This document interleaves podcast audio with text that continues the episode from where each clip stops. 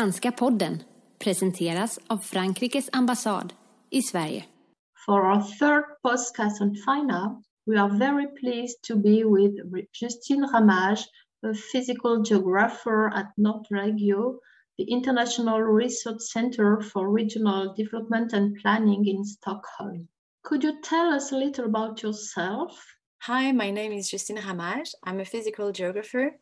That means that I look at the evolution of landscapes. And I started studying uh, geography in Paris at the University of La Sorbonne. And then I moved uh, to Sweden, in Stockholm, to do my master's and to focus more specifically on the changes in the landscape in the polar region and on the permafrost region. Following that, I went to Germany where I did my PhD.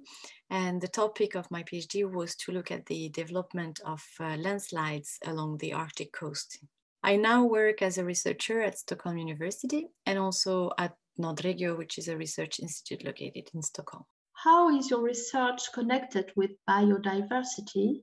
Uh, permafrost is uh, a word that refers to the permanently frozen soils that are found in about 25% of the surface of the northern hemisphere. Because of temperature rise, uh, permafrost soils uh, thaw, and uh, by thawing, they modify the structure of the landscape. Some of these changes are abrupt and have strong impacts on ecosystem and biodiversity that is present within specific landscapes. In my latest research within the European project Nunataryuk, I looked at the impact of permafrost thaw on ecosystems and on the services that they provide to inhabitants. Uh, I focused on three Arctic communities and um, combined analysis of landscape changes with prediction of permafrost thaw and community surveys. So the goal was to use interdisciplinary methods to understand how permafrost thaw impacts livelihoods by modifying the landscape and the biodiversity. What are the main findings of your research? Uh, permafrost landscapes are changing sometimes um, very abruptly. For example, uh, we see lots of changes um, that um, include um, an increase in the number and the size of landslides, but also there is um, development or drainage of lakes and uh, uh, increase in uh, coastal erosion rates and so on. So uh, from the surveys that we deployed in the three permafrost communities, we found that three quarters of the respondents considered permafrost as a negative thing and that thawing of permafrost led to negative changes in the past 10 years in their lives. The respondents observed many occurrences of permafrost thaw in the landscape, and that relates to subsidence in the landscape, uh, as I mentioned before, an increase in the number of landslides, but also a change in the hydrological conditions. And in our survey, we also show that uh, a large number of uh, respondents were engaging in uh, subsistence activities, so hunting, fishing, but also harvesting berries, and that the food that they get from the land is necessary for their well-being. So uh, considering this importance of the land for the life of the respondents of our surveys, uh, we also uh, use projection of permafrost thaw uh, to see the potential or the future of uh, the landscape surrounding the three communities.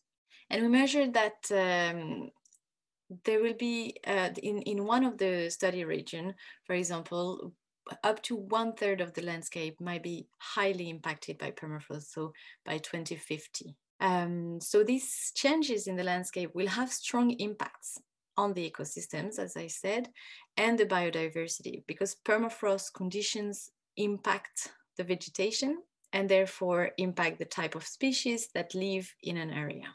And if the species are changing, of course, people that are depending on these species um, for subsistence will have to adapt to these changes. How can your research contribute to tackle the global change and biodiversity loss issues? So my research investigates the impact of permafrost thaw uh, on the landscapes in the Arctic and understanding these impact um, of permafrost on ecosystems and ecosystem services uh, can also help assess the biodiversity gain and loss in the permafrost region, which is a region that is very sensitive to climate change. I'm currently working on creating an ecological land classification of the permafrost region, which is a challenging task, but also fascinating. There is a lot of work in this field that remain to be done, especially when assessing the global impact of permafrost on the biodiversity. What can be implemented by using the results? With whom?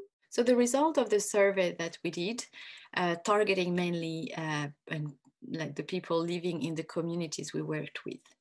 So um, now that we have results, we want to bring them back to these communities to discuss um, with them. But this wasn't possible in the past year. So hopefully next year we will be able to visit them. Our results are also to be shared with the scientific community.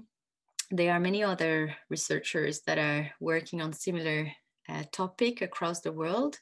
And it would be very interesting to be able to uh, discuss the methods, but also um, their vision on how to integrate interdisciplinary methods um, in such studies. We also want to bring awareness uh, about the impact of permafrost though, on the people living on permafrost. Until now, there is an um, increase uh, increasing attention on the impact of permafrost on the global carbon budget.